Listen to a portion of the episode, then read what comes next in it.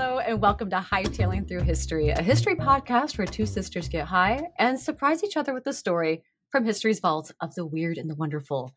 I am uh, the firstborn sister, Laurel. like how you say it like it's like some like weird prophecy. I guess that makes me the last born sister, Katie. yeah, the our kid sister here. Yeah, I I, I can't really get too creative beyond like eldest, firstborn. I mean, after yeah. that, I think you can't like the the heir to the king. I don't know. That then that feels a little bit feels a little bit too much. But hey, we are also joined in the smoke circle today by Bryan Austin. He is the host of Let's Be Frank, an auditory almanac for the curious mind, and is also a first person historical interpreter for a couple of America's founding fathers.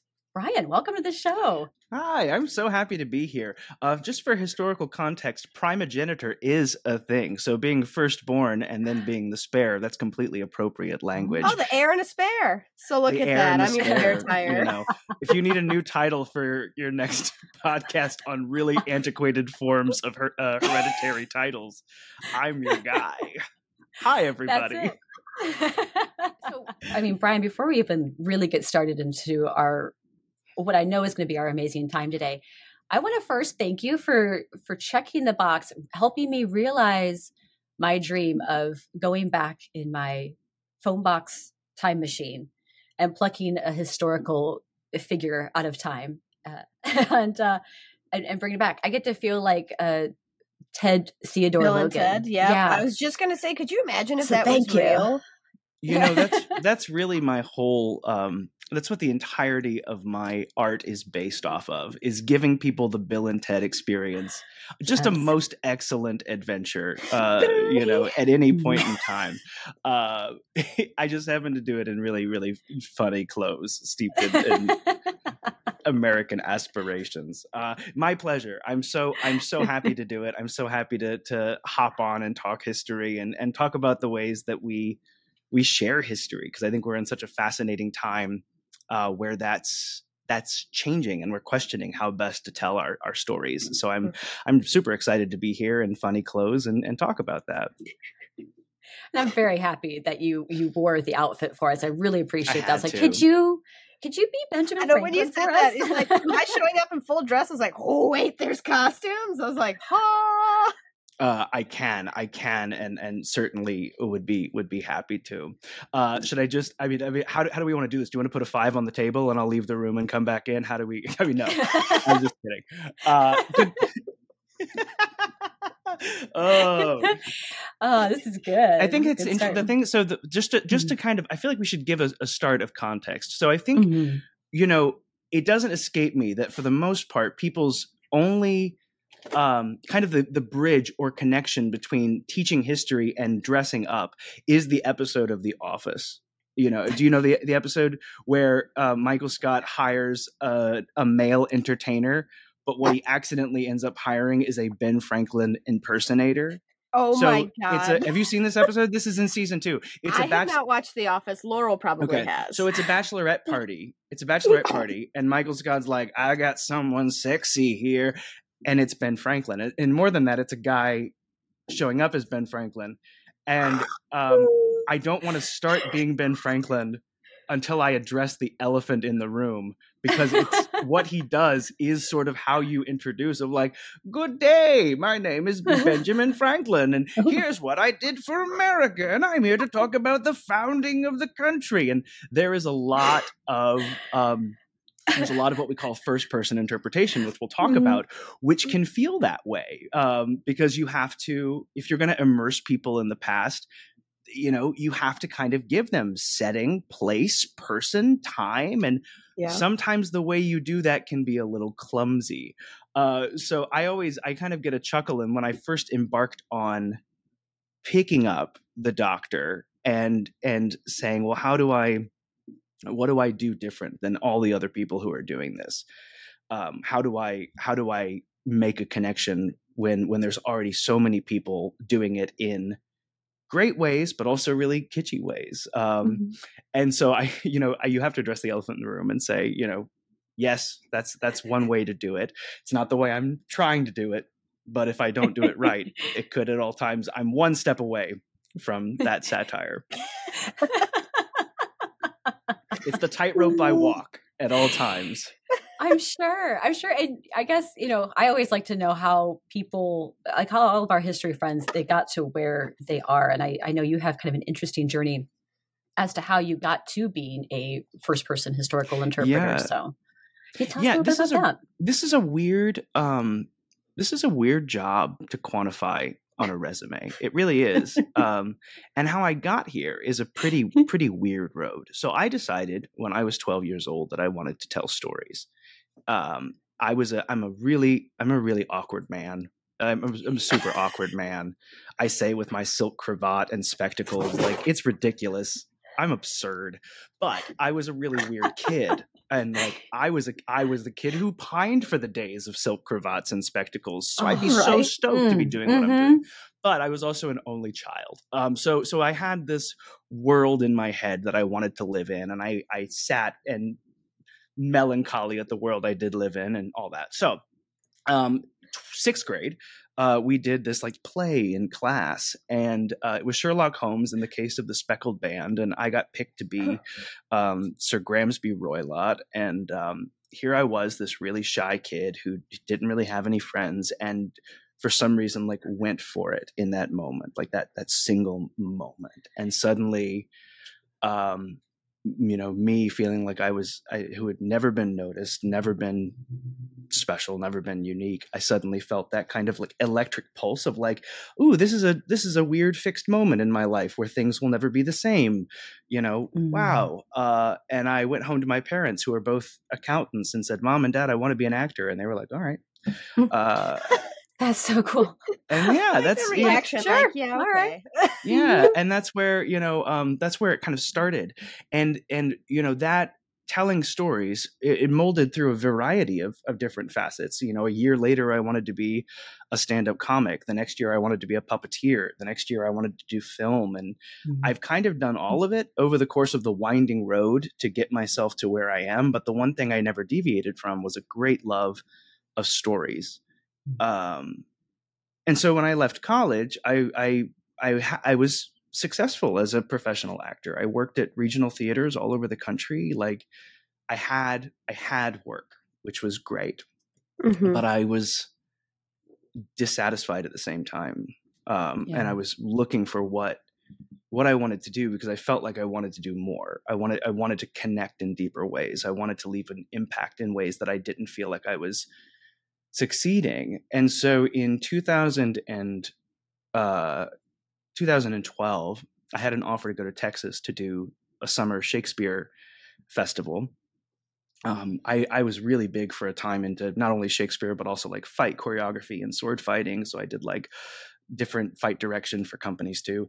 Um, and instead, I, I, went to clown school in Humboldt County, California. Um, oh. Speaking of hightailing through history, Humboldt County is has a small um, association with certain vices, but it also has a clown school in it, um, and an amazing clown That's school um, called uh, Dell'Arte International, which Commedia dell'arte is a um, form of theater that we get a lot of our uh, clownish archetypes um, you know and so it's an italian mm-hmm. form of theater and this school is built not only in that but also in devised theater and devised theater is this really beautiful form of organic theater where you show up with a group of people and you don't necessarily have a script you don't necessarily have mm-hmm. a story what you have is an idea and you come to the table and you simply say yes and art happens and it was magic to me it was so cool and i was like there's something to this and while while I was in this place, I had had my face painted by two traveling hippies the night before. I had a job interview with Colonial Williamsburg. Now, the funny thing about this, um, uh, I had a Skype interview with a person who is now a vice president at Colonial Williamsburg, and the hippie makeup wouldn't come off my face. I could not scrub off this makeup that they had painted on my face. So my oh, Skype no. interview, like I had like just just like they again these these itinerant hippies were like we're going to paint your soul on your face. So i my face was covered in soul. And um there it was this job interview. Um, just a smattering oh, no. of soul, and um, uh, that was that was that was you know the first job offer I got with Colonial Williamsburg, and it was oh, yeah. as and it was as somebody who um, it wasn't as a character. It was somebody who checked, you know, made sure people had tickets, made sure people know where they were. It was in costume, so like cool rock and roll. But it wasn't. It wasn't yet what we call first person interpretation. That hadn't. I hadn't hadn't arrived there yet. So I, I got to Williamsburg. I didn't know anything about history, not more than the average person, and um, about a month in, I got an audition to be one of their their actors. So moving from third person interpretation, how we talk history in the, the past tense um, into first person. Now, mm-hmm. what that mm-hmm. means is you are you are putting on the name of somebody from the past. These experiences that happen happen to you. Um, you know, Washington crossed the Delaware versus I crossed the Delaware with Washington. Um, and so I, I got I, I, I was like I auditioned and it was mostly so I could you know get a bump in pay um, but I was also like, maybe they'll make me somebody cool and like I can wear a sword or like ride a horse and it'll be great. And then they picked James Madison for me, who is the opposite of that. Ladies and gentlemen, if you don't know, if you if you ever want to see a boiled spaghetti made a person, it's James Madison. Oh, uh, really? He's great. He's so great. Uh, and uh, oh no, I I didn't feel like I was that. I, I you know I never considered myself very intelligent. I never considered myself very smart. Um, it was really intimidating to suddenly look at somebody who was only intelligence and didn't didn't have a ton of social skill. And um, I remember the first day I ever stepped out in in the funny clothes and had that like okay i'm a performer. This is the character i'm playing. It was like there was a, a sign like or a target painted on my back that you know god any moment someone's going to call me out and be like you're a fake. You're a phony mm. even though i am like it was such a it was such a strange feeling and that was it was 11 years ago of of learning history by walking it um you know i was 25 when i started which was the same age Madison was when he entered into public life. And I'm 36 now, which is the age Madison was when he's working on the Constitution. Um, and so it's been a really fascinating way to experience someone's life um, and to leave an impact because, you know, doing it for 11 years, suddenly a, a kid you met who was, you know, eight when you met them is now voting. Um, so that's been a pretty cool thing. And, um, you know, Franklin came about in a kind of a weird way, only because you know I get I keep getting fatter and balder, and people keep asking, "Are you Ben Franklin?" So finally, I was like, "Yes." No. Okay. yes, I'm gonna be Ben Franklin. I'm gonna lean That's into. Just cool, I'm, gonna, man. I'm gonna lean into that inner Franklin, baby. Um, and there's other reasons why the podcast you know came about but you know i think it's I, mm. the the the work that i've done has been predominantly in front of live audiences and this has been this experiment because we're in this you know covid shook everything up changed everything up we live in a world now of short form content we live in the world where we connect with people who we have never seen in the flesh mm-hmm. who we feel deep connections and friendships with despite it mm-hmm. um, these digital salons in which we suddenly find ourselves are real avenues where conceivably um, we're framing the institutions and museums of tomorrow by the content we create today. And that really fascinated me um, that that really kind of um, that allured me to this this idea or rather this question of like is this something people could like? Is this something that people could could get behind and it, it's kind of evolved you know over time. You know season one was this spring and i never i didn't get in front of a camera. It was all just my voice and um, season two I, I, started stepping out more and more into the content that i was creating and uh, you know i don't know how the bar is going to get raised for season three but it's been it's been really it's been really fun seeing how the work changes. So, so for mm-hmm. instance, um, really for the past 11 years, when I step out and I'm a character, I assume everybody around me is going to be in the same year that I'm in. So, for instance, if I'm going to be James Madison for a school, all of these kids are going to be in 1787 with me. And that's fine. Um, But what's great about this work, suddenly, when it comes to Franklin, it kind of turns it on its head, said, no, everybody else is in 2023 and I'm having to be here with you, which means suddenly I'm learning alongside you what it is. And it's all so dumb because we know it's play, but it's also effective because it's play. We're suspending disbelief. Mm. We're teaching history in one of the most um, one of the most ancient and um, effective ways, which is storytelling. Mm-hmm. You know, mm-hmm. before we had academic history, we had Herodotus and Thucydides, and you know, um, yeah. all of that. That was a long that was answer. gorgeous. No, that, that was my favorite answer. That was my favorite answer I've heard. And like your path and your journey that you've had, I think it's amazing. I really am looking forward to talking with you more about your time as a first person historical interpreter. And we're going to be having a longer chat about that. So if you want to hear that, which I know you do, because it's going to be a fascinating and amazing discussion based on based on your last answer you just had, uh, go over to our Patreon and we're going to have that interview up over there. I know we've got a Patreon. Like we're, I'm doing it slowly but surely. That, we're doing it. We're getting official. there. Eh, eh, yeah. uh, so, uh, Dr. Franklin, we usually at at our shows we are imbibing in some way. I know it's a little bit earlier in your day, but are you are you drinking anything with us today, from like water to a coffee or anything like that? Uh, Miss Rockle, it's never too early in the day, but I do practice all things in moderation. Uh, eating not to dullness, drinking not to intoxication. Today uh, is simply tea, but not East India tea, mind you. Mm. See that. Huzzah, you noticed, uh, upon my mug is a particular phrase. Uh, the camera somehow inverted the image, which I'm entirely fascinated by how this works. But it says "huzzah," which is a an honorary and sign off of, of my time, uh, uh, an abbreviation of uh, his honor, meaning the king's. Oh, nice. Which is why the French's is hooray, ray being king in French. Oh, right. Oh. And look at this, already learning so much. You're welcome. Appreciate it. How about you, Katie? I have my little can today. Itty bitty with a little bit of CBD to keep me relaxed so that when we're done here, I can handle my tarantula with ease. and a little bit of liquid courage, perhaps. All in a day's work for our Katie. That's, that's how we roll. Uh, I am. Um, I'm partaking in some green tea with jasmine. Mm. Quite a oh, fan. jasmine tea. Jasmine tea. Uncle Iroh would be so proud. In my my cup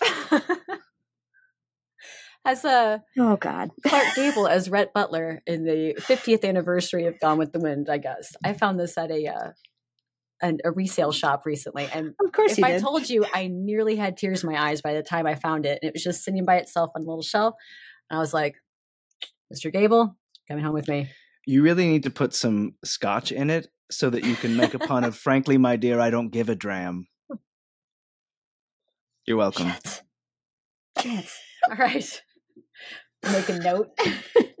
Scribble that down. Thank you. That's mm. a good one. Frankly, my dear, I'll give it a. Uh, people of the smoke circle, we are going to be each telling you a little story from history. And whenever we have guests on the show, we generally like to pick our topics in a way that relates to our guests, their interests, uh, connects to them in some way, or is adjacent to their area of expertise. And so, uh, Dr. Franklin's going to kick it off for us today with a little, uh, little bit of history from his a time. little bit of history for your time. But to mm-hmm. start, we have to go to the future, at least in my time. So our story is going to begin in the 1990s. Now, travel with me to London, just several blocks away from Trafalgar Square where Nelson stands atop his column. Upon Craven Street, mm. an old townhouse sits dilapidated, a ruin, falling apart. When a society comes together and decides to salvage that home, make it a museum uh, to teach about a famous person from history who lived there, a, a man well known for his intellect, talent, and diplomacy, stunning good looks. Me. And so they began renovations of this particular property. Uh, they uh, do paint analysis to determine the colors of the various rooms. They they repair the the cracks in the plaster. They go down uh, to the basement and, and in the scope of historic preservation, it's always prudent to determine what might be below you before you add things atop, which means archaeology. And so they dig. Uh, they dig to discover and uncover the past. And one of the things they find on a particular day is a human thigh bone. Now, this isn't uncommon. Dun. London is a city built atop the backs of bodies, but in this particular instance, they uncover not only a thigh bone, but in short succession, other bones.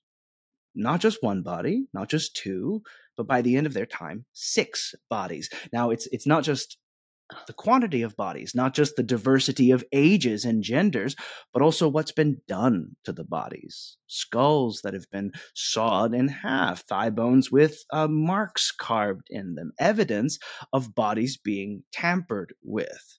Oh. And so the coroner was called, the coroner of London, who examined the bones and discovered that they dated back to the time that Ben Franklin lived there, that I lived there. And what the devil was I doing with these bodies? What the devil was I doing with my 16 years in London? Well, I confess the answer is not as exciting as you think it might be. Don't go editing your Ben Franklin fan fictions yet. So while I was in London, I was involved with uh, well, a, a high amount of society, not just the royal academies, but innovators of science, of thought. I frequented uh, the coffee houses of London, not just the ones for the lawyers, but the ones for the botanists, the scientists, the uh, politicians, and polymaths. Uh, and while I was doing that, I made the acquaintance of one Dr. William Hunter. Uh, Hunter was a famed anatomist. and, and in what way, what was radical for the time, uh, did his studies of anatomy and work not solely upon uh, the poorest of society, but also upon the aristocracy. Now, William Hunter had a young protege by the name of William Hewson. So, two Williams. This is a tale of two Williams. Now, while I lived in Craven Street, I made close personal acquaintance with individuals who would eventually become my, my family in London, being separate from my children, uh, oftentimes over the course of those 16 years, and my dear Deborah, my, my wife. Uh, those two women who I lived with were Miss Margaret Stevenson and her young daughter, uh, Polly, who, who in all respects was was a daughter to me. Uh, Polly and I uh, saw the the coronation of His Majesty King George III. We were there for that. It was Polly who helped reserve the seats for that particular instance and occasion. But Polly made the acquaintance of William Hewson. And while a partnership was being fostered by William Hunter and William Hewson, a very different partnership was being facilitated by young Master Hewson and Miss Polly Stevenson. So Dr. William Hunter and William Hewson formed a partnership and decided that they would um, build an anatomy school, meaning a school and a place where people could pay admission to see medical demonstrations, um, study anatomy. We, we, we live in a fascinating age, you see, uh, where we're questioning everything. It's a it's an age that perhaps posterity one day will call an age of enlightenment, despite various things which contradict and move against those ideas. But because we're questioning everything, there are no there are no rules, there are no regulations, there are no methods whereby man might uh, elevate themselves. They're simply people who wish to do something and oftentimes will, will do it. So they form this anatomy school so people can come and study medicine, make these advances. Um, however, Dr. William Hunter begins to get very frustrated with young William Hewson, who, um, the more time he spends with Polly Stevenson, uh, becomes more obsessed with her anatomy than the anatomy of Dr. William Hunter. I'm making a double entendre, you see. so, uh, this home is built. Uh, the two gentlemen start squabbling over the bodies that are being utilized for that anatomy school. Uh, Dr. Hunter uh, does not want Mr. Hewson involved coming into the house when Dr. Hunter's not there. Mr. Hewson uh, wishes to take some of the bones to make a skeleton, and Dr. Hunter doesn't want him to. Very quickly, their friendship begins to sour, and Dr. Hunter comes to me, knowing I'm a mutual connection of both.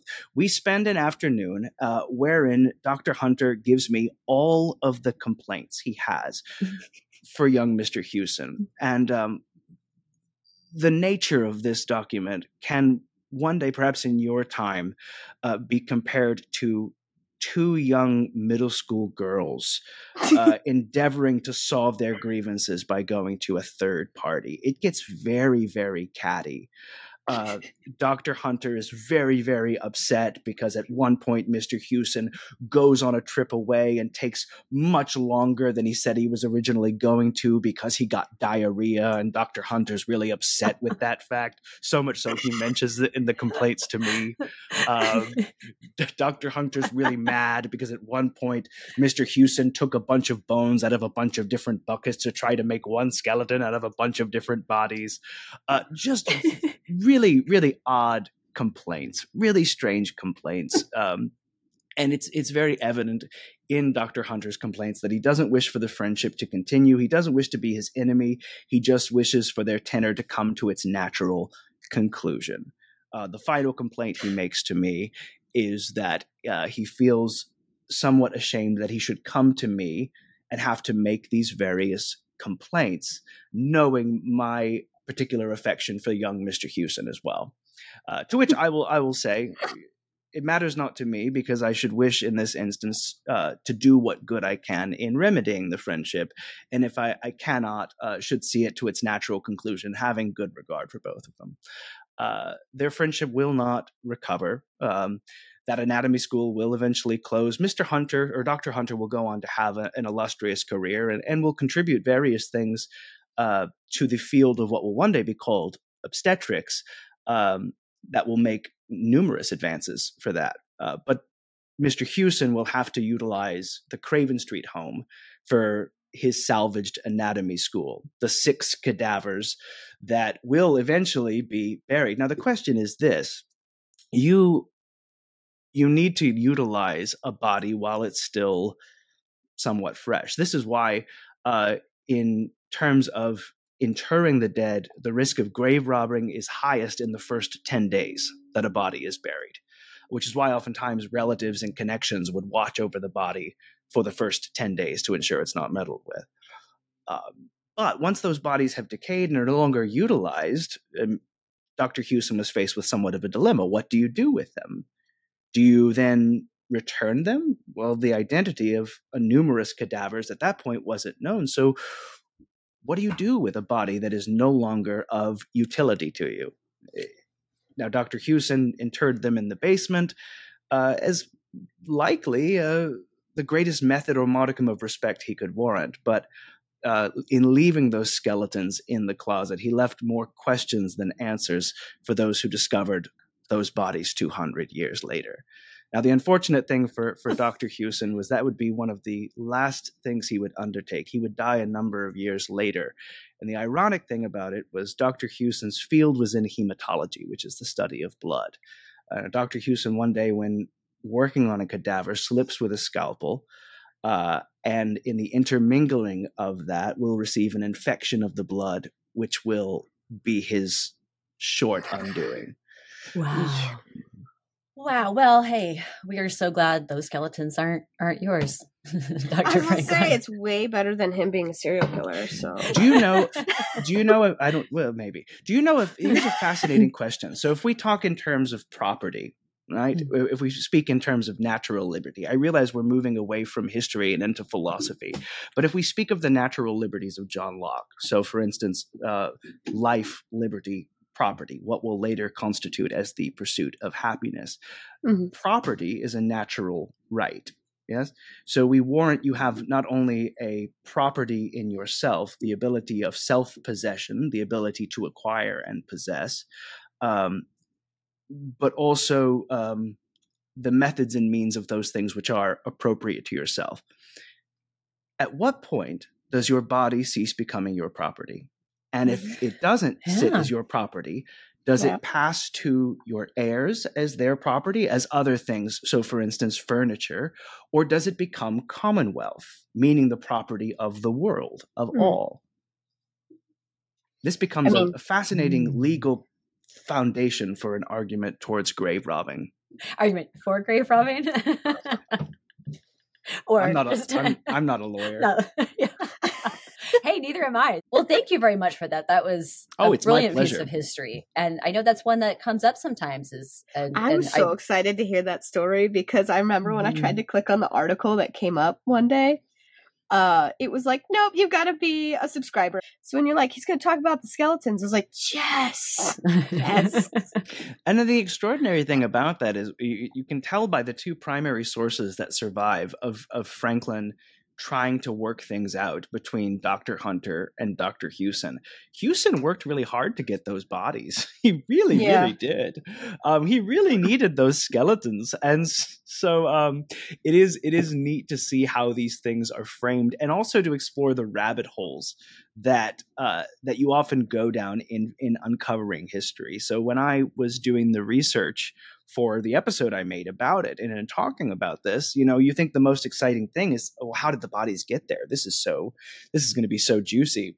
And then you go down there and you say, oh, well, it makes sense how they got there. But wait, well, let's talk mm. about this friendship falling out because that's way more interesting. And so it's, I think, a, it's a reminder that history dovetails in wonderful ways. And that if you let your curiosity win, you can go down some really fabulous tangents that give you a much richer story than ever thought you ever thought you could. Mm-hmm. Oh yeah. Oh yeah. Let your curiosity win when you're going in these these rabbit holes for history. It is. It's, it's really amazing, and and I think that can give someone such a greater understanding of history as a whole instead of these little pockets of mm-hmm. stories. You're like wait wait i learned about this thing. It does it's that too and it's this and this has to do with that or that sets the scene for this thing. And i love that. That's like one of my favorite things when i'm researching. Mm. delicious delicious delicious history. So during america's history she has had five states that almost happened. And today i would like to tell you about one of them the lost state of Franklin. We're going to get a little exposition here. So, a, a, few decades prior to the Revolutionary War, 1756 to 1763, is the Seven Years' War, aka the French and Indian War, which was, just for the sake of simplicity here, is this imperialistic struggle between Britain and France for territories in North America. And once this war ends, the British crown announces uh, what they called the Royal Proclamation of 1763 it was meant to close down westward expansion beyond the Appalachian Mountains, beyond those 13 colonies. And it forbid private citizens and any of the colonial governments themselves from purchasing land or making any agreements with any of the indigenous tribes in that area. It was put into effect to help protect the colonists because they're going west and they're invading the lands of these indigenous tribes and are therefore being attacked when they're defending their homeland. And then also to protect native tribes and their settlements as white people are going west and being like, this is our land now and creating problems. So to help help protect both parties of people. But what ended up happening is that they basically were like, jog on, you know, what are you going to do about it, King George III, Your Majesty, curtsy? Like, you can't stop us from thousands of miles away. Off we're going over the mountains. That is and that's what the attitude that settled this country, dude. Like, yes, uh, that's just as I was going through mine. I was like, man, we haven't changed much. There's some real stubborn people here in, uh, oh, in the yeah. states, and so uh, while they're there, they branch out. They're making settlements in the Tennessee Valley, which what we would know today as Eastern Tennessee is bordering right on that Eastern Tennessee, Western North Carolina area. Uh, land speculation was huge. And as, as far as the colonists are concerned, there's plenty of it around. You just have to, you know, stake your claim to it, essentially. Do you have a flag? As they as they say, yeah, or as they see it. In one of my sources that I read, which was actually a, a dissertation from uh, Dr. Kevin Barksdale, uh, his that's his thing is like the lost state of Franklin, and something that he was saying was the land in terms of like stable stable trade in air quotes here um, was land speculation, like having land and also enslaved Africans. Those were the, their main forms of their currency in this region. And so you're expanding all your land, you're the person that becomes the most powerful. It's huge, um, you know, economic power and political power. They've broken one rule already by going west, so why not another? they start purchasing large chunks of land from the nearby Cherokee. So, so don't go west and don't buy land from the indigenous tribes. And they're like, uh, check and check. What else do you want us to not do? Basically, it's the early years of the Revolutionary War, and the settlers were under regular attack, or at least regular threat of attack from these local tribes, mostly the, the Cherokee. And so they asked for North Carolina.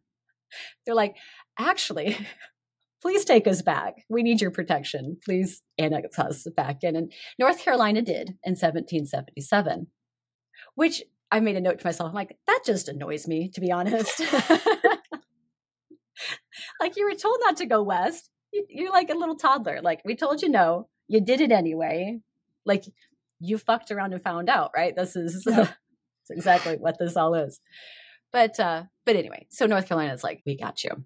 Revolutionary War ends on September 3rd, 1783, and you know the Treaty of Paris is signed. The following year, January 14th, 1784, Congress ratifies said treaty. And then officially, the United States is the United States as a, an independent and sovereign nation. And during the 1780s, the United States was in the Confederation era, which is post Revolutionary War up until the signing of the Constitution. During the course of this, Congress is evolving as well. It's the um, Continental Congress and then the uh, Confederation Congress until you know the Congress that we know and almost said know and love today, but I was like, no, we know it today. know and are Congress. familiar with. yeah, are familiar with. That's it. And the Confederation period brought the 13 states into like this u- loose union before the Constitution existed. It was never assumed that these territories and landholdings outside the 13 states were going to just automatically become part of the 13 states. For the government, though, this area was a way to dig themselves out of national debt. Starting before the end of the Revolutionary War, some states that had Western land holdings were asked to cede their territories to Congress to help pay for the war. And North Carolina was one of the last states asked, and that was in uh, 1784. The war had ended, Treaty of Paris had been ratified in January, and in April, North Carolina's like, okay, here's four of our, our counties, here's our Western territory. You can have this Congress. And that's what a bunch of the people that were living in the area were like, oh, wait, I'm sorry. I beg your pardon? You're going to you're going to sell us? Like, who are you going to sell us to? To France? To Spain? No, thank you. We are our own people now. And they set about taking matters into their own hands of like, we're going to establish our own state. A convention of delegates met together uh, with Revolutionary War veteran John Sevier as its president. They decided to write their own constitution uh, their own Declaration of Independence and become their own state in 1784. And just because news doesn't travel so fast during this time period, you know, it's not like you get on your smartphone and you can find out the latest thing. North Carolina had given said land to Congress, but then in November 1784 was like, actually, no, we're gonna we're gonna keep this. They don't need it. We're good. We're gonna hold on to this and uh psych. but the people in this new franklin psych exactly they're like well we're just going to keep on fighting for our independence and be our own state. I think for them knowing that they were potentially could be at the mercy of like this, this parent state. Now remember the delegation is all male landholders and their land gives them power and money and i don't think they want their economic interests threatened which makes a lot of sense. So the delegation writes their own Declaration of Independence. they draft their constitution saying, We unanimously agree that our lives, liberties, and prosperity can be more secure and our happiness much better propagated by our separation. And consequently, that is our duty and unalienable right to form ourselves into a new independent state. Their original constitution mostly followed North Carolina's. Not too long after a second constitution is put forth, it was a little more progressive in that it, uh, in addition to ministers, they're like no lawyers, no doctors can hold public office. We're also going to add in a clause that no one can run for office that is of immoral character, gambling, drunkenness, uh, engaging in lewd behavior. Uh, if you swear, break the Sabbath. But the delegates were like, no, we're good with what we've got. The Houston Constitution also uses the name Frankland for the new state, which, like, I know this is just my opinion, and my opinion doesn't mean anything, but uh, I hate it. I was going to say, I like Frankland. I love Frankland. And thankfully, that's not what they landed on, but uh, it was originally and remained Franklin as a nod to founding father Benjamin Franklin.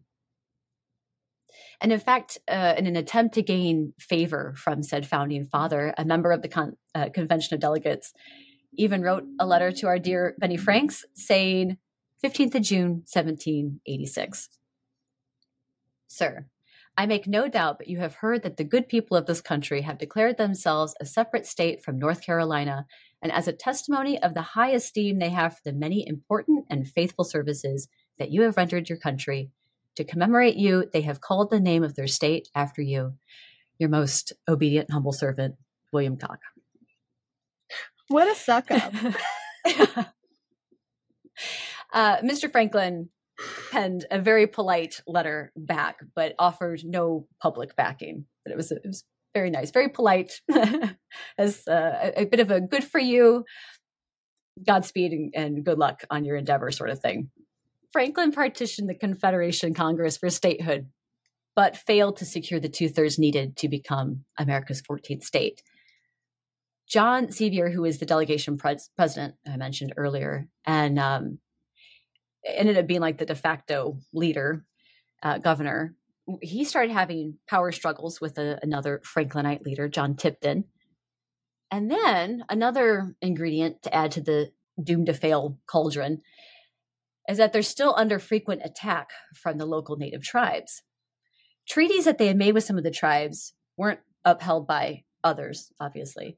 And then the United States government, a bigger government, uh, and let's face it, real government, uh, is also making treaties which start to conflict with ones made with Franklin. So it was a real mess. But they stuck it out for four years. For four years, they like really tried to just hold on to like us being a state of Franklin.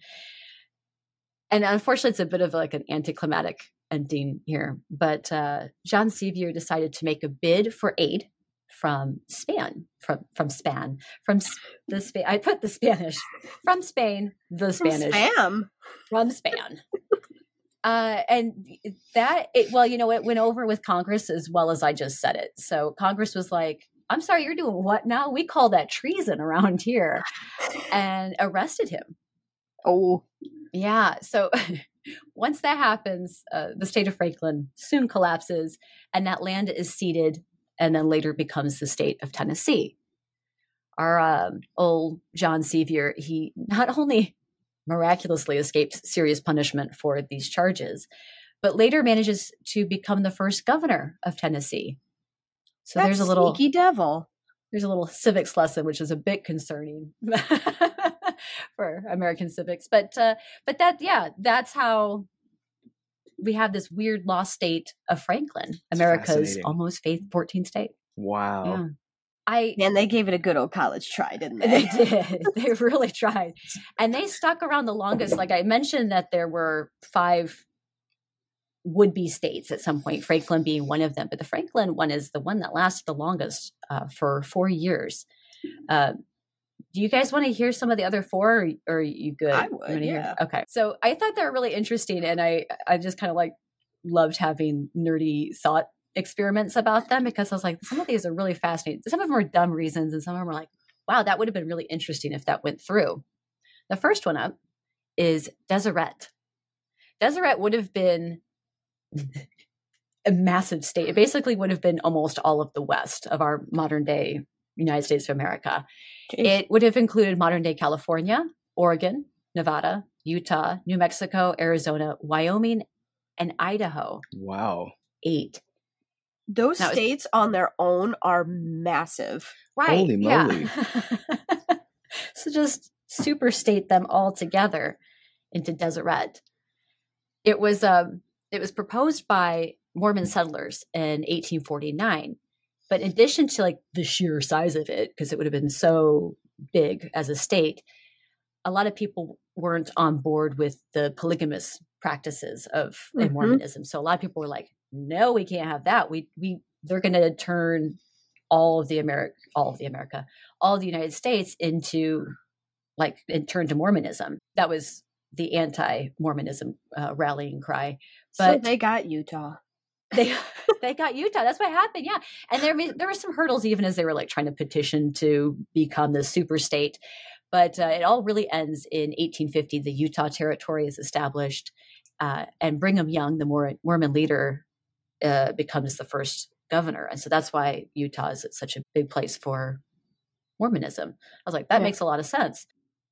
I think what's interesting though is like for years after the uh, some some Mormon elders would secretly meet after the U- Utah Territory uh, General Assembly meetings, and they would like ratify laws under the name Deseret. Wow! They're like, we're gonna their secret, hold on to Deseret. Their secret stage name. I was gonna say, doesn't that sound fun? Deseret. Deseret yeah. sounds like like a fun. um Yeah. Please like welcome to the stage, queen. Deseret. Ooh, the crowd goes wild. Uh Deseret. Yeah, I mean that's how I've been pronouncing in my head. I'm probably gonna wow. get somebody that emails and says it's uh Desiree or does you know something like that. But uh, so well, that was we'll know. yeah. so that's number two. Hey, everybody, this is editing Laurel here for a moment. In the story that I'm about to tell about Sequoyah in a second, the source that I used made it seem that Sequoyah was going to be two territories in Oklahoma the Oklahoma Territory and the Indian Territory, and that they were going to be two separate independent states called Sequoyah collectively. But when I came back to put in like maps and a visual aid for this section, I realized that actually wasn't really going to be the case at all. Maybe at some point they talked about having two independent states, but really it was always going to be the Indian Territory in the eastern part of Oklahoma. So I just want to make that clear. I did try to edit out a few places where I say two, but there's one point in the very beginning where I say two and it just didn't edit out very nice. So I wanted to make sure I made that distinction and made that clear. All right, let's get back to the show. The next one is Sequoyah. And this was a mm. plan to create Ooh. two individual states for Native Americans. I think I've it, heard of this one. Yeah, this is one's really interesting. It it began the plans began in the early 1900s uh, during a meeting of the Cherokee, Choctaw, Chickasaw, Creek, and Seminole nations. And the region that was in question was eastern Oklahoma, call it Sequoyah, which was named after the creator of the Cherokee writing system. Oh. Loving it. Their rather progressive constitution that they made was uh, really expansive, and it included restrictions on child labor and antitrust laws. Unfortunately, the state of Sequoyah uh, were not ratified by Congress. Congress just didn't want to add two new Western states, so they said no. But um, the Constitution of Sequoyah lives on because a lot of future states then directly copied portions of that for their own state constitutions. And I also read that the yearly conference uh, Native American issues that's held by the Cherokee Nation, they still call it the state of Sequoyah. Wow. Interesting. Those, these last two are a little bit childish, but I'm going to go there. So the fourth almost state was called uh, Absaroka, which came out of discontent during the uh, Great Depression in 1939 and began in Sheridan, Wyoming. So a little little shout out to our friend Aaron Odom from Euripides Eumenides. That's where he's from. Um, and they're a group of politicians and businessmen wanted to create a new state which encom- encompassed large parts of Wyoming, Montana, and South Dakota. And their whole thing was like, we're going to hear grievances from our, our new citizens, air quotes there. Um, they even handed out license plates that said Absaroka on it. Um, and they even had a Miss Absaroka. She was the the first, the one, and the only, the first and last. But I feel like that's when you know you've got a state when you can enter her in the uh, Miss America competition yeah. as Miss Absaroka. but uh, no, nothing more official went forward than that, and it just died on its ass. But that's Absaroka. the last one is uh, Jefferson. And this began in 1941 when a group of copper mining countries in Northern California and Southern Oregon just got fed up with poor infrastructure. They're, they didn't really have great funding for their highways as they're traveling back and forth over their mining territory. And so they decided to elect a governor of their new state, who was a judge named John Childs. Uh, they even took up a state flag and armed themselves at the border, well, their imaginary border of Jefferson, uh, with a flyer that said, You are now entering Jefferson which I'm sure was confusing as hell for everybody that entered that was not a part of what was going on, who didn't get the memo. Uh, but uh, so yeah, the Jeffersonians were were short lived. Um, they uh, swore in their their new governor, and then a couple days later, there was the attack on Pearl Harbor. Mm. So everyone then got started with you know World War II, but uh, and that one also died on its ass, which sounds like it's for the better. They sounded a little bit um, excitable, if you will. So, so there is the lost state of Franklin and four other wow. would have been states for America. There you go. Thanks. Thanks, guys.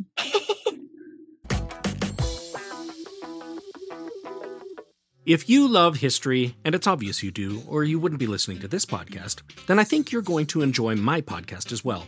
My name is Aaron Odom, and I am the host of Euripides Eumenides, a theater history podcast. Yes, I recognize that the title of the show is hard to spell. Now, do you need to be a theater history nerd in order to enjoy this show? No. You just have to like stories about the strangeness and hilarity that history can sometimes be. It just so happens that all my stories revolve around theater. For example, I've had episodes on why vampire musicals have never been successful, how clowns used to accompany funeral processions to honor the dead, and how one of the biggest pest infestations in America occurred all thanks to William Shakespeare. Euripides Eumenides can be found on Apple Podcasts, Spotify, Goodpods, or wherever you get your podcasts. And both Euripides and Eumenides start with the letters E, U, and I bet you can figure it out from there. Join me, Aaron Odom, for Euripides Eumenides. I'll see you at intermission. What a delight it's been to have Bryan on with us to immerse us in that Benjamin Franklin experience. We really loved hearing about how he's been bringing history to life, and we continue a really fantastic conversation with him on his adventures in first person interpretation and what the future of history content is looking like. It was a really wonderful chat, and honestly, it really affirmed for me why I love doing what I do here on Hightailing Through History. And so, if you want to hear that, that's up on our Patreon called Best Buds. What if you want to be our best bud? That's up now. If you want to hear that interview and also just help support what we're doing around here it's massively appreciated. That's patreon.com forward slash hightailing through history. Or if you go to patreon's homepage you just search for us in the bar you'll see our little logo will pop up exclusive content such as the interview with Bryan and our other guests behind the scenes content our half-baked episodes we're just going to be adding more and more in the new year for you but there are other ways to support us for free, which is also massively helpful to us in our little indie podcast. And that's rating and reviewing on the platform you're listening on. Subscribe, follow, maybe share your favorite episode on your social media. And we would love to connect with you. We're on TikTok, Instagram. It's all listed and linked directly in our show notes below. And when you follow, please say hi. That's one of our favorite things. We wrap things up with the history of the Boston Tea Party, which celebrates its 250 year anniversary in 2023. And with that, let's puff puff pass it on to part two.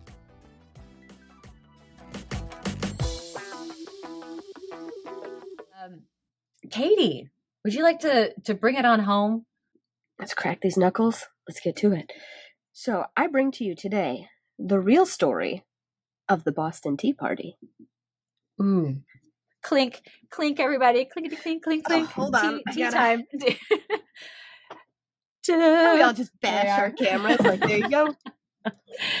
Everybody. I did actually have tea while I was writing this. And I looked yeah. over and I was like, that's a bit ironic. And I was like, all right, mm-hmm. fantastic. it was as it should be.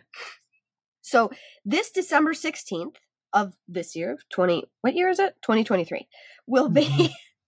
sometimes I don't know, it will be the 250th anniversary of said Boston Tea Party. So we're going to talk about it. Ooh. To understand this event, we must first well, let's not jump in a rowboat. That would take a long time. But we're going to head over to England for some brief backstory. So on May 10th of 1773, British Parliament passed the Tea Act, which awarded the British East India Trading Company a monopoly on tea sales within the American colonies.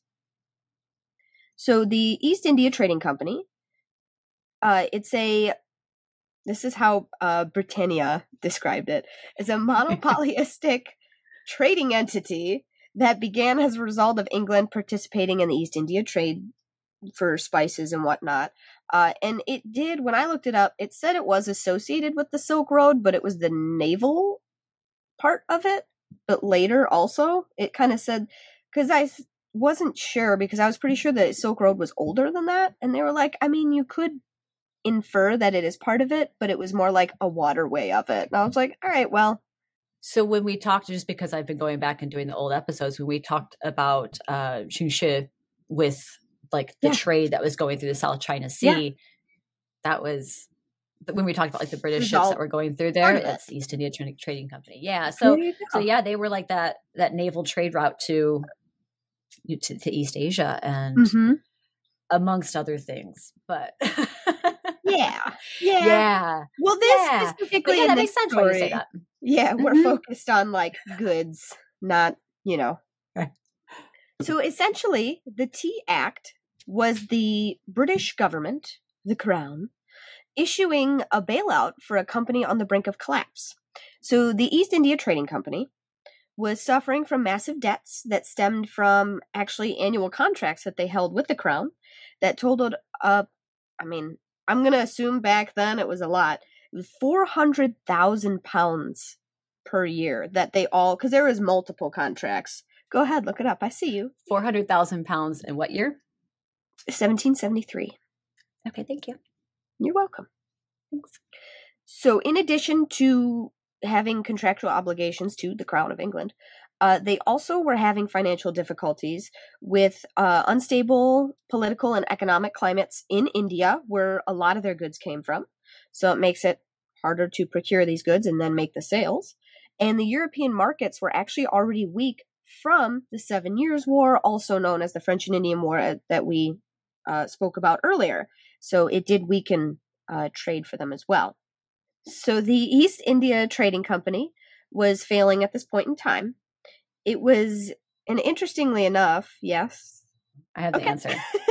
so this is this is giving me dollars, American dollars, as opposed to uh, pounds. Pounds, yeah. but we have fifteen million nine hundred eighty-two thousand nine hundred nine dollars and nine cents in today's money. Alrighty then. So they were super super broke. So, oh, where was I? Oh, uh, at this point in time, it was interesting because everyone considered this company, which I mean, I don't know about everybody else. I'm only familiar with it because of Pirates of the Caribbean. Uh, it was too big to fail. So the British government kind of had to scramble to save it. So, by passing the Tea Act, the British gave the East India Trading Company an almost complete monopoly over the American colonies, as far as specifically, yes, in tea trade, obviously, because that's where this is going, um, but with other things as well. So this meant they could bypass uh, the colonial merchants, so local merchants. They didn't get a hand in the deal, which kind of throws off a local economy mm-hmm. um, because they would have sold on behalf of the company. And they even undercut the Dutch tea price. Apparently, there was a big Dutch tea smuggling thing going on. Like it's mentioned multiple times, and they were like, "Yeah, the good Dutch tea," because it was the most popular one in the colonies. I was like, "Okay, so apparently Dutch tea is superior to English tea." I myself partake in much of the Irish tea, so there you go. well, you know, the Barry's, like if you leave that tea bag in long enough, your spoon will stand straight up, man. That stuff gets strong. And Blake tried it one time and goes, This is awful. I was like, No, that's real tea. That's how you start your day. yeah, builder's tea. There it is. Oh, yeah, man. Yeah. It's good stuff. So the Tea Act actually imposed no new taxes on colonists, right? So the tax on tea was actually the uh, the Townshend Act of 1767. Too bad it wasn't 69. Anyway, so not only did it tax tea, it also taxed glass, oil, lead, paint, paper, everything. Oh, no. So, due to the protests of that Townshend Act, it was repealed on all commodities in 1777, three years prior to where we're at, except for the tea. The crown wanted to maintain its right to tax the colonies. Hard to imagine. So that tea. Yeah, man, they weren't letting it go. So while the tea tax was not intended to actually anger the colonists, it fundamentally angered them to have a government sanctioned monopoly on tea. So they were upset about that. More like the morals of it all. They weren't actually getting taxed any extra than what they already were with that original act. So the Tea Act was a direct threat to merchants of Boston, especially at the time, because that was a big harbor, big port. So merchants such as John Hancock, who he hatched a plot, got together and hatched a plot with some mm. other devious minds. The group called themselves the Sons of Liberty. They disguised themselves as members of the Mohawk tribe, so take that as you will, uh, and secretly boarded three ships in the Boston harbor they destroyed over 92,000 pounds of tea on the night of December 16th in 1773, which, by the way, I'm going to guess was probably really freaking cold. And also, I have I a question imagine. here. I'm going to side quest off for a second, as I am so apt to do with my ADHD in full swing. Um, wouldn't that kill the fish in the harbor? So, do you want to know something incredible? Absolutely. Yes. so the tea that they're throwing into the harbor is a mix of bohea, hyacinth, and oolong. They oh. throw oh. so much tea into the harbor that it affects the flavor of the fish for the next several months. What? So here's oh, the so here's the incredible thing about okay. tea in the 18th century. It is not being shipped in loose leaf the way you might conceive it uh, today, the tea is actually pressed into these very dense bricks. Oh. And so you have these crates of tea that are pressed into these bricks, That's these cakes of tea. of tea. So to give you context of how much tea, they're not dumping loose leaf tea. Uh-uh. They're they are destroying these concentrated heavy crates um, that are then taking a long time to dissolve into Boston Harbor. Holy uh, crap! Uh, and so it changes the flavor of the fish, but they live. So they do live. Why do mm-hmm. I love that you had that answer? So that how they press that into bricks that's how I get my sphagnum moss that I put in all my animal things because it's easier to ship. Stop making fun of me. Stop laughing. I can see you.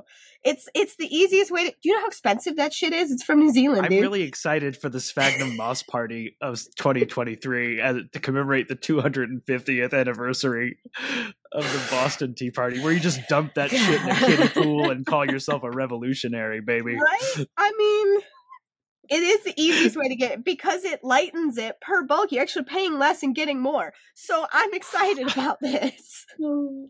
Man, I didn't know that. That is definitely the more efficient way to ship it. I had no idea we did that back in the 1700s. Yeah. That's amazing. What what an amazing little fact that is. I, Do you I think mean, that they enjoyed delicious. the taste of the fish and then like they were like, damn, it's all gone. Somebody needs to get back out there and start dumping tea. Or maybe not. Wow. Maybe it was dreadful. Who knows? Thank you for yeah, that. I'm so glad you had that answer. oh, so good. Thank you. so initially, the colonists never uh, even let the tea be offloaded when the ships would pull up. They would say GTFO and they would send the ships right back to England. They were like, we don't want what you're bringing. Get out of here. Once again, we haven't changed much as a country.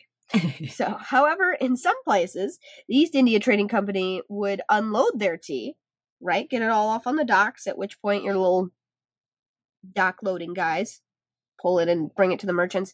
In protest, they would sit and let it rot right there on the dock. They're like, nope, we're not doing it. We're not picking it up.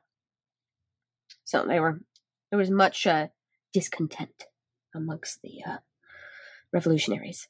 So the three ships that were boarded on December 16th, 1773, were the Beaver, Dartmouth, and Eleanor. So the governor and chief justice of Massachusetts at the time refused to let the ships return to England. So they docked in the harbor and they're trying to get everybody calmed down, sorted out, peaceful. Didn't work, obviously. As you can imagine, opinions on this act of vandalism were actually varied. Some colonist leaders, such as uh, John Adams, was thrilled to hear the Boston harbor was now swimming in tea and changing the flavor of fish for months to come. Uh, while others, such as jolly old George, were strongly disapproving of the destruction of the tea. He was not happy about it. So Washington, like many others, held that private property it's a protected thing. You don't mess with it, right? That's somebody else's stuff. It's not yours. Don't touch it. And Benjamin Franklin, we know him. He's like even insisted that the East India Trading Company be reimbursed for this crime and even offered to pay for the lost product himself. Because he was with Washington mm-hmm. in that this is wrong, this is not the way to go about it. Very moral men. Uh, so, as with most things, it was still used for uh, a tool for political propaganda. So, whilst in private, Washington was disapproving of it, he wrote on June of 1774 that the cause of Boston ever will be considered as the cause of America, right? So he's kind of spinning it to serve a, a revolutionary purpose, we shall say. It also meant that the British government closed the port in Boston, which would hit us hard economically, as at that point, you know, a lot of their almost everything was if you don't have that port open, you're not getting goods, you're not getting probably fish, I mean, for eating or anything like that. So, not good. Uh, so, they closed the port until the damages were paid for and annulled the colonial self government in Massachusetts. So, can't hold your own elections and stuff anymore. You lost your privileges. And they expanded the quartering, quartering act. The quartering act is where local government uh, had to house and feed soldiers of the English government, right? So they're like, they're there, they're yours, you got to take care of them though, whether you want to or not. There was even a second Boston Tea Party in March of 1774 when 60 or more men, in disguises of course, boarded the ship called the Fortune. And this time they sent about 30 chests over into the harbor uh, and this act of vandalism was less effective than the first attempt, obviously. Um, but that was about, if I remember how many chests it was, I think I thought they dumped 62 the first time, so they only got about half this time, which is still a lot of tea. So, which leads me to wonder was the fish still flavored? We may never. Maybe they did it to reflavor the fish. that, when you said that, I was like, oh my God, wait till we get to the second one. Do you think that's what it was? this fish has been boring these last few months. Let's uh, shake things up again. Yeah. I need some mm. oolong in my cod. This isn't working for me. this lobster is incredibly underflavored. Do you know how much tea in total was destroyed during the Boston Tea Party? I don't know the exact number, but it was a Lipton. Lipton of tea. Yeah, that's I hate. I, I hate myself. That. No, I, I, love that. I hate it. I hate it so much. oh man. As me, I was like, "Yeah, it was uh, right," and then he said, "That's like, oh. the sad part is, I feel like sometimes I'm too like literal for fun puns. I'm like, "Oh," as the joke sails right overhead, I'm like, "Damn it, I'm only four eleven. there it goes." Oh, Just catch it. That was gold. No, I caught that one. My catcher's mitt was oh, ready, yeah. girl. I was like, Whatcha? Yeah. Yeah. so for decades, after the event, no one knew actually who was responsible for the destruction of the tea. That was not talked about.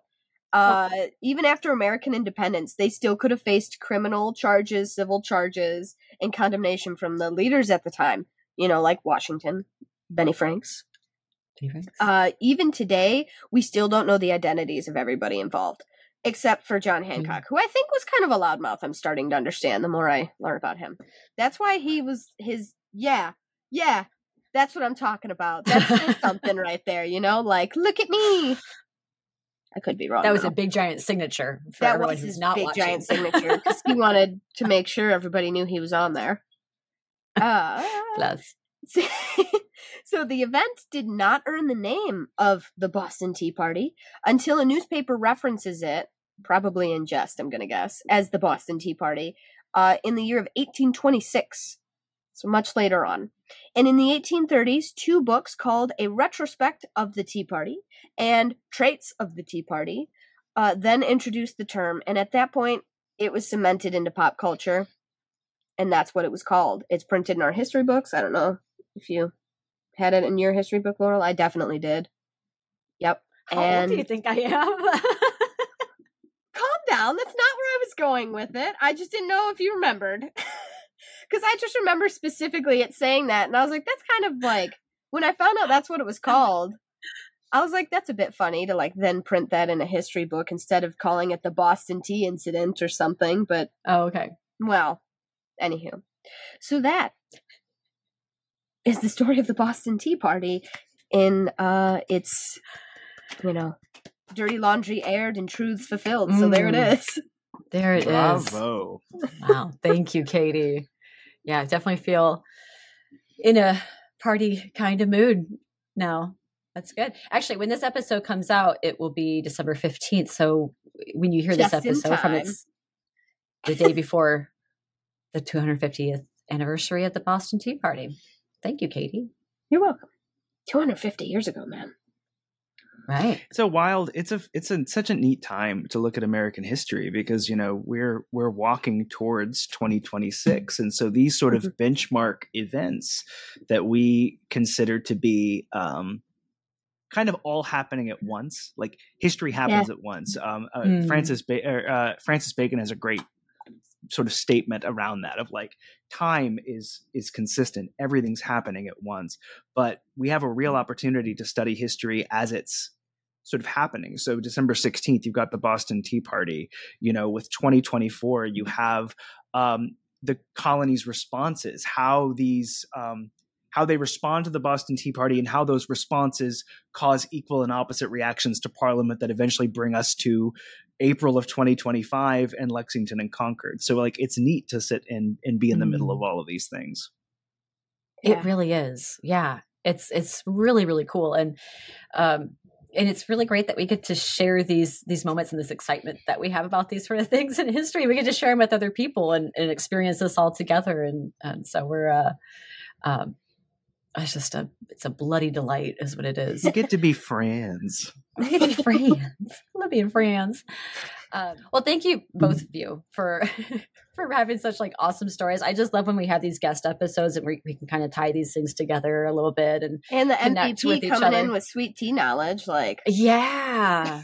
Man flavored fish That's amazing. The 250th anniversary of the Boston Tea Party coming up, which I believe uh, you are going to be covering a lot of that on your show. Then is that correct? That's right. So season yeah. two of Let's Be Frank is uh, called Spilling Tea. So with season one, I had kind of a um, Chasing Independence, which the Declaration of Independence was sort of the climax of that. And so this season, I've got um, an episode not dropping this Monday, but the following Monday, Spilling Tea Part Four, which is going to be sort of a summary of um, how the tea got there. So from from the vessels leaving England to getting here and and everything, and then on the anniversary, I've got an episode on the uh, Boston Tea Party coming out. Um, so that'll be I think the day after this one. Uh, comes out, okay. so I'll be able to sit in that episode and be like, "Hey, if you want a great time, hey come come hang out come, come join us. There's always always some room for everybody um, here. so yeah so yeah i've got mm-hmm. one coming out on the on the anniversary.